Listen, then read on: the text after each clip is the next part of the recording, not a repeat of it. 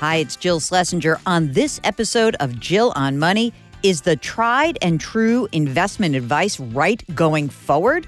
We've had an environment for 40 years in which all boats have been rising. And so, if you think about the investment advice that the average retail person was given, put your money in an index fund, forget about it. I'm not so sure that's the best advice anymore because I think that US multinational stocks in particular, their growth is going to be constrained. Welcome to the Jill on Money podcast. We are presented by Marcus by Goldman Sachs. You know, beginning of the year, good time to take stock of where things stand. That's why I was happy to book our guest, Rana Foroohar. She's a columnist at the Financial Times. She has such a great depth of knowledge around the economy, financial services, the technology sector. She's also got a new book out. It's called Don't Be Evil How Big Tech Betrayed Its Founding Principles and All of Us. This is a wide ranging conversation with Rana. Hope you enjoy it. You're listening to Jill on Money with Jill Schlesinger. What was the best financial or career decision you've ever made? Oh, wow. What a good question. Um, you know, to develop a portfolio career. A few years ago, I was at a point in my career where I could have stayed on the management track and become an editor in chief somewhere, had the big job with the big title. And it was interesting. A lot of my um, male peers were very much kind of drawn to that direction. But I really, as somebody covering business and the economy, I looked out and I thought, you know, I think we're headed to a world in which flexibility is going to be what's valued and the ability to move across platforms. So I was a print journalist at the time and I thought, I want to do video. I want to do radio. I, I got a, an on air contract with, with CNN. I started doing work with NPR. I started writing books. And so now I think of myself as a little mini entrepreneur. And I've got kind of five legs on my stool. So if one of those legs breaks, or two, or three, you know, that's can happen. You got a couple there in reserve. I love a diversified portfolio stream. Exactly. It's a beautiful thing. So let me start by asking you you were covering financial services, right? Yeah, yeah. So what made you move into tech? Well, you know, it was interesting. It, the last uh, book that I did, the first chapter was actually about Apple because I was, you know, that book was about financial markets, and I was trying to find what are the craziest ways in which companies are playing the financial markets. And at that time, Apple had like three hundred million dollars of cash, sorry, billion dollars of cash on the balance sheet. It was giving a bunch back to shareholders in the form of buybacks, which kind of artificially pushes the markets up. And I thought that's really weird. Well, since then, all the tech firms have started doing that. The money has gone from Wall Street to Silicon Valley. They have become, in some ways, the new too big to fail institutions. They're at the center of our economy, our politics, as we know. Uh, election disinformation, still a huge issue. And also, there's a social angle on this, um, which I get into in the book. That my son actually became a video game addict, which I, was one of the prompts for writing this. So you started the book with that story about your son. If you wouldn't mind, can you recount what happened and oh. how that immersed you in this? Yes, it's seared in my brain forever. Um, I, w- I had just started the FT actually, uh, and I was writing about the world's biggest business, tech, economy stories, and so I was starting to look at just how much money was in Silicon Valley. Um, and just one quick stat before I tell you about my son 80% of corporate wealth today is held by just 10% of firms. And the biggest ones are the ones we know Amazon, Google, Facebook, Apple. So these companies have basically ring fenced the world's wealth. So I was thinking about that. I come home one day and I find a credit card bill, I open it up, and I see all these tiny charges $1.99, $3, $5. And I'm going through and I think, my God, I've been hacked, you know? But then I start to notice they're all from the App Store. And I think, huh, who else has my password? My 10 year old son, Alex. I go downstairs and he's, of course, on his phone. As always, I have to pry him off of it. And I ask him what's going on, and he sort of, you know, turns white. Well, it turns out he has downloaded one of those free, and I put free in quotation marks, soccer games. And this is a sort of game that kids get into and it draws them in. And then they're sold these what's called in app purchases, loot boxes. They don't know that they're really spending real money, but if they want to move ahead in the game, they have to buy virtual Ronaldo or they have to get a pair of cool shoes for their player. And that's real money. So over $900. and one month later, Alex was at the top of the league scores. I am freaking out. I was horrified as a mother, but I was fascinated as a journalist. And so, where did that take you in terms of how you were diving into these tech companies? Uh, first of all, I thought, okay, this is unbelievable. This is the most interesting business model I've ever seen because this is a business model that gets inside your brain and pulls you where the companies want you to go. So, I started looking into it. And the first interesting thing I found was that these technologies, these persuasive technologies, are actually part of an entire industry. Many of them came out of something called the Stanford Persuasive Technology Lab which is rather Orwellian sounding. Yeah, I'll say. And they, you know, they bring kind of casino gaming techniques, variable rewards, you know, the same kind of things that keep you pulling a slot machine. That's now in your phone. So you have a slot machine in your pocket all the time. And as I began to think about that model, I realized these companies are, to quote Columbia academic Tim Wu, attention merchants, right? It's about keeping us online as long as possible so that they can harvest our data. I studied some of the cognitive effects for this book, and they're particularly pernicious for children whose brains are sort of more malleable. I mean, all of us get distracted by this stuff. And P.S., we touch our phones hundreds of times a day, you know, mm-hmm. and every time we do that, that's a little pull away from our work. But kids in particular are really being reshaped by this. It's fascinating because a lot of college professors, high school teachers are finding that kids are coming in and they cannot do the sort of core reading that you and I used to do as part of our curriculum. You know, in college, you go to college, you're probably reading a couple hundred pages a week of text. Kids can't do that anymore. They are so used to living in a world of high speed images and always on technology that they can't focus, they can't concentrate anymore. And it's interesting, reading levels have been declining. Only about a third of teenagers read more than once a month for pleasure now, long form text. So um, this is having profound effects. And one of the things I recommend actually in the book is that we probably need to have at some point an FDA of technology just to study what the impacts are. It's a bit like nicotine. You know, everybody everybody smoked, everybody's mom smoked until we knew, hey, this stuff's bad for you. I want to get back to something something you started with, which was about, you know, these companies have concentrations of wealth. And you go through all the data where they basically own each of their industries. They are essentially monopolies, but you also say not as monopoly is defined by law as of right. Robert Bork's argument. Uh, well, exactly. And that's such an important point. So, since the 1980s onward, we've had this sort of what's called the Chicago School of Thought. Robert Bork was kind of one of the big brain guys behind this that says as long as consumer prices are falling, you don't have a monopoly problem. So that's why you can get a company in, you know, in the previous generation like Walmart, for example, that can come in and take over entire uh, town squares and run small businesses out, but that's not a monopoly problem because prices are falling.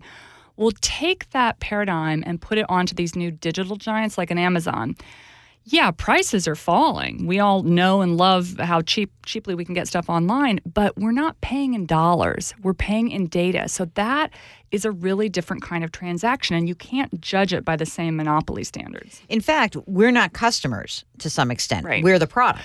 100%. Well, you know, when anything's free, you're the product. That's right. It's so true. And the prices have come down, but they also gobble up their competition pretty aggressively. Oh, 100%. You know, one of the things that I found very interesting is that a lot of folks in Silicon Valley are actually worried about the big companies because if you're a startup, if you're a venture capitalist that's trying to move into an area that a Google or a Facebook or an Amazon is in, it's nearly impossible. They have ring fenced all the data. So think about it. Amazon is basically 60% of all e commerce in the world right now. You know, it's where most people start their online shopping. Mm. Google is 85% of searches, Facebook is almost the entire social media world. If you're trying to get into these spaces, you can't either because companies are being bought up or because they simply can't get started. There's just no oxygen in the room. And you also recount that, you know, from a political point of view, that these companies kind of curried favor with uh, the Obama administration. Yeah. So for those eight years, where there was real growth and yeah. a lot of things were going on. I know the financial crisis occupied quite a bit of time and healthcare occupied a lot of time, but it seemed like there was what we used to call in financial services regulatory capture. It was almost like a, it's like the capture there. Do you see that changing? We are hearing candidates talk about that, but is this real or is this just Yeah. hey, we ought to break up these big companies? So it's a it's a super interesting question right now. Just to go to your point, big tech, Google and Amazon in particular, are now the number one corporate lobbyists in Washington. So all and by the way, I studied that sort of regulatory capture issue in the financial sector. What has happened in big tech is so much more profound because they've bought out not only the politicians, they've bought out all the academics. I mean, it was almost impossible to find neutral research at this point because most academics in the field are being funded by one of these hmm. companies for their work. It's in very fine print at the bottom of these reports, which you got to read. Is this going to change? Well, we're hearing a lot from, say, Elizabeth Warren about breaking up big tech, which to be fair, is a little more of a slogan than a solution. I do think, though, that you're starting to see this weird confluence of left and right political alignment over, you know what, maybe this is not good for our economy and our politics. And the reasons that the left and the right have are different. So, liberals, Democrats care about corporate concentration of power. They care about wages. They're worried that we're going to see sort of the Uberization of everything, the rise of a gig economy. So, they're worried about big tech for that reason conservatives are worried for two other reasons. One is that, you know, the kind of moderate Midwestern conservatives are worried about small businesses just not being able to be founded. And indeed, if you look at the numbers, in the last 20 years, as big tech has risen and corporate concentration has gotten higher, the number of startups has fallen, the, the amount of entrepreneurial zeal in the economy has gone down. So Republicans worry about that. But they also worry that they're getting a raw deal because a lot of these firms are in very blue state California. They're they're you know card carrying Democrats, although I would argue that they're more libertarian than liberal. But they worry that hey, you know, if there's some algorithmic bias going on, we may be on the wrong side of that. Where does that leave the rest of the country when it ta- when you're talking about job creation? Where does that leave the the places that feel uh, remote from these hubs? Uh, great question. I think big tech has contributed to what was already happening, which is this rise of a superstar economy, of a real winner take all economy. We were seeing that concentration for a couple of reasons. I mean, globalization definitely favored the coasts, but hollowed out the Rust Belt and parts of the Midwest, as we know.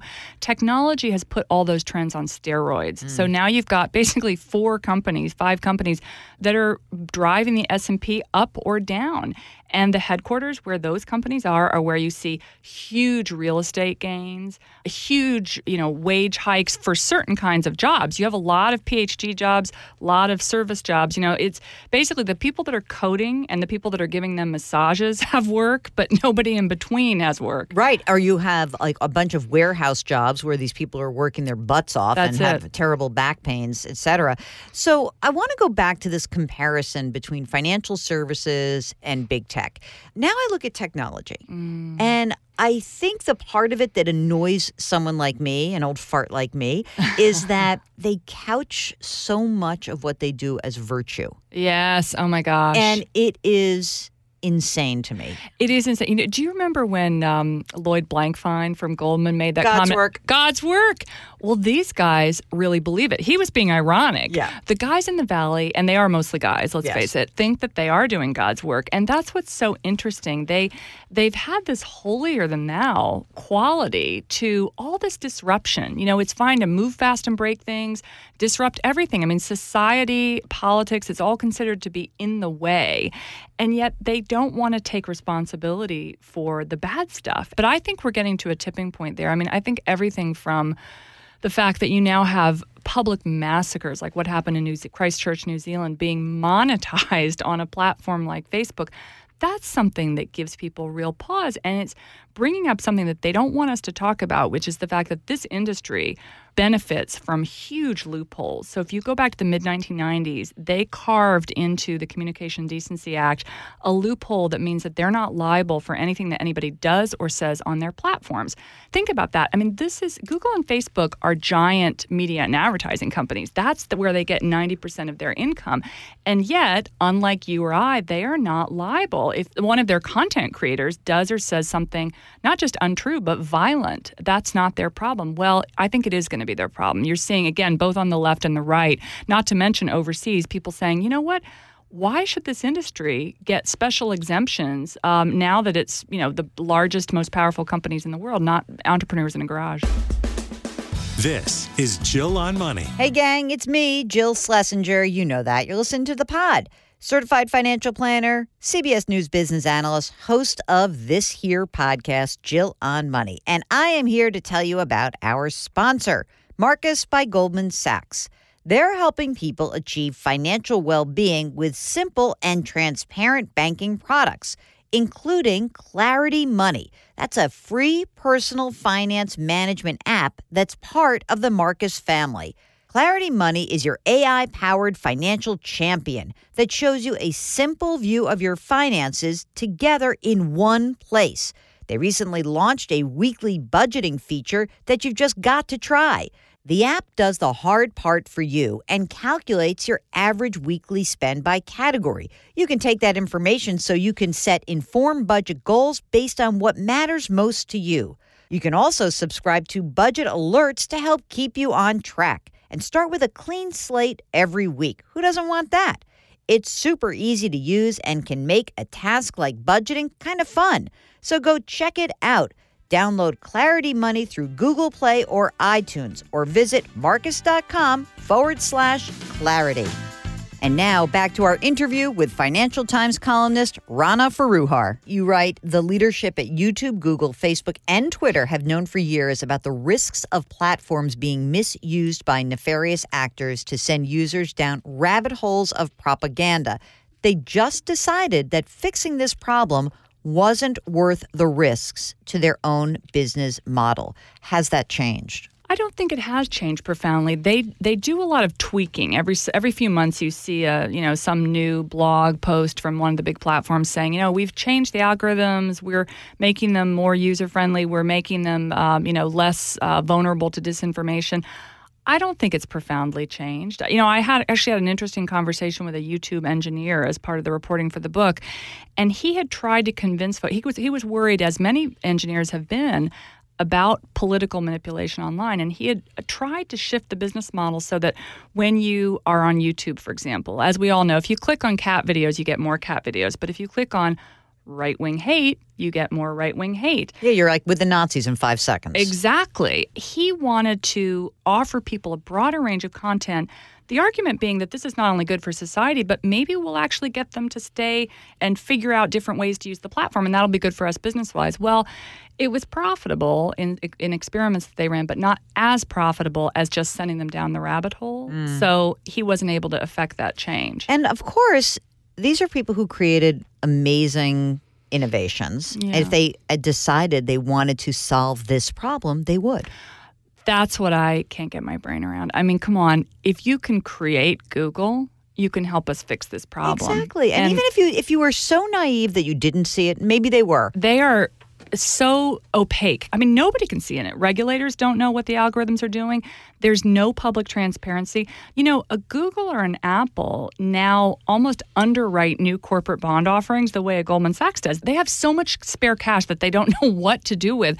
They've been going in recent years and buying up a lot of the new bond offerings in the corporate world. They're holding this record amount of corporate debt now. I mean, whose debt is it? I don't know. You don't know. They don't have to record it.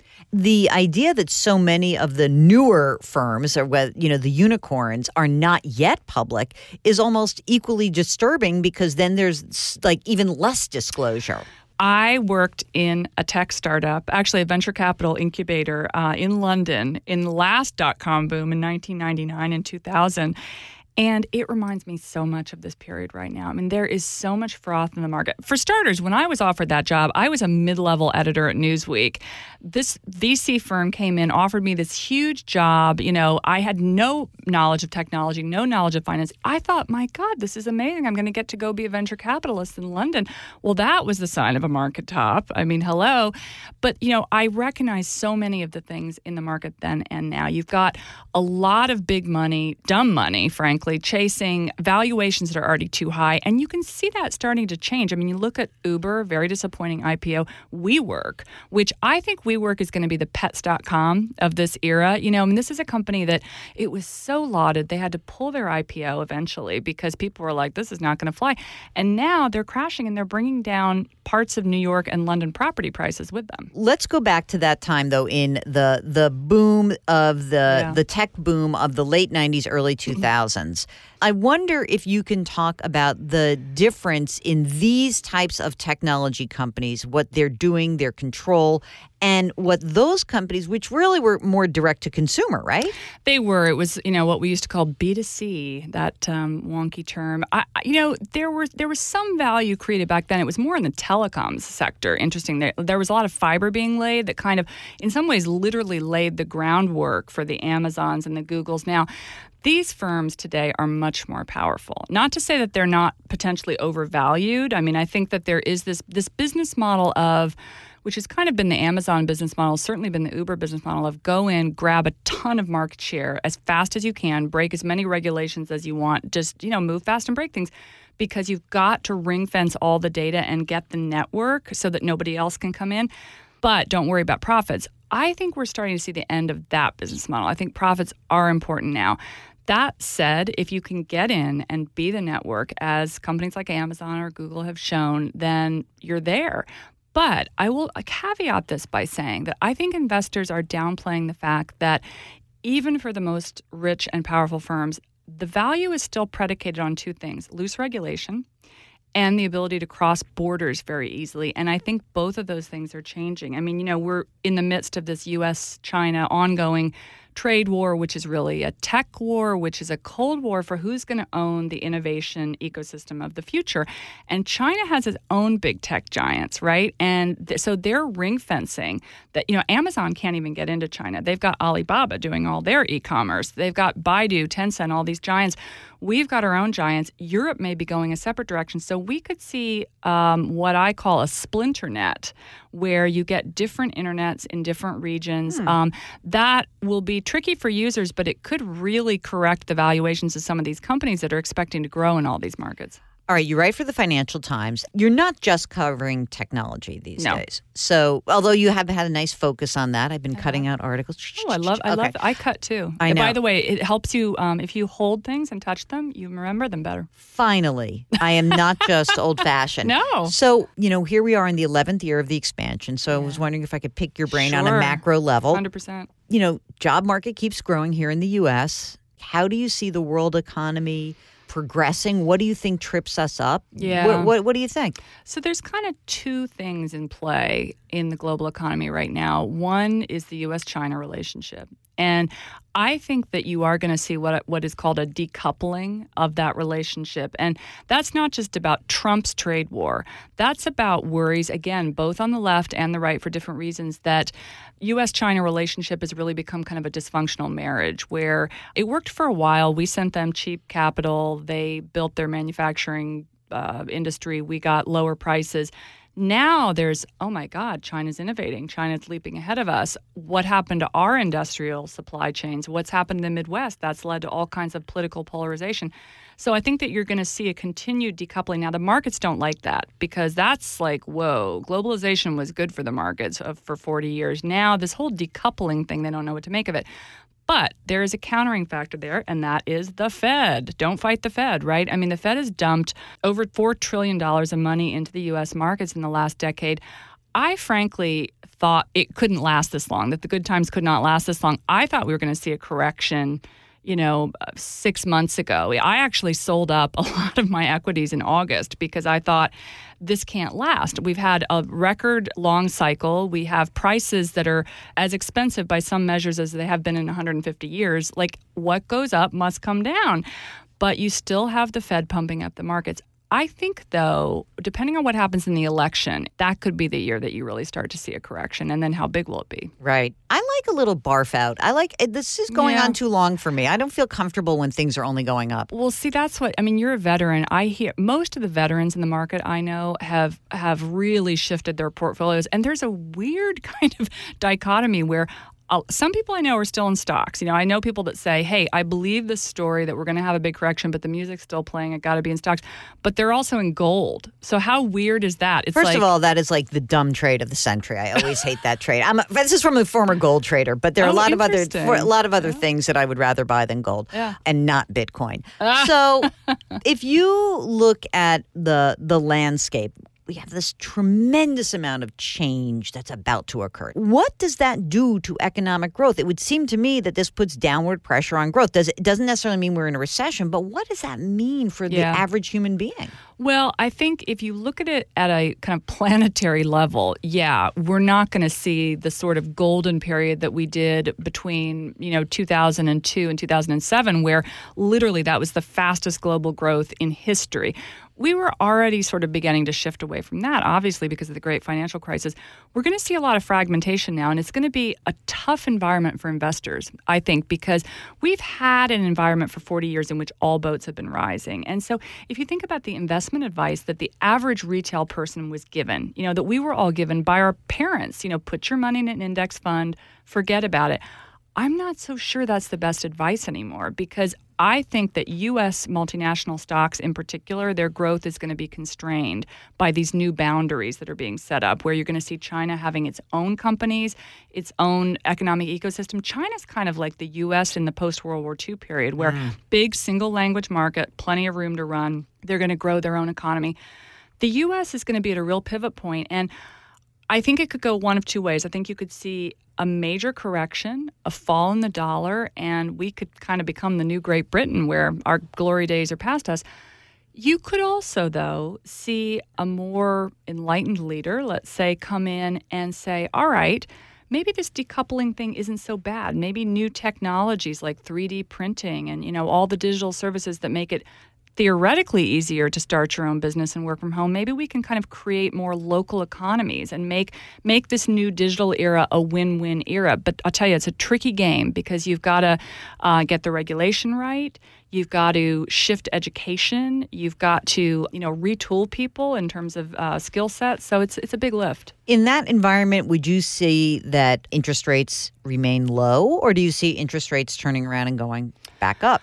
Well, I tell you, I was really surprised by the most recent jobs report. I was I was pretty fascinated, and I, we have to say, I mean, we did see a lot more jobs created, but some of that was the GM workers Right, going but back. 266, 41,000 are GM workers. So, but Yeah. let's put a 220 print up there. That would have surprised me right there anyway. it's pretty amazing. I, again, I I really did not think we were going to see that kind of quality going up in terms of jobs. If we see another two months of that. Yeah, then I'll start to worry about inflation. I always go, you know, I mean, you know, three months uh, cycles is, is what you look at.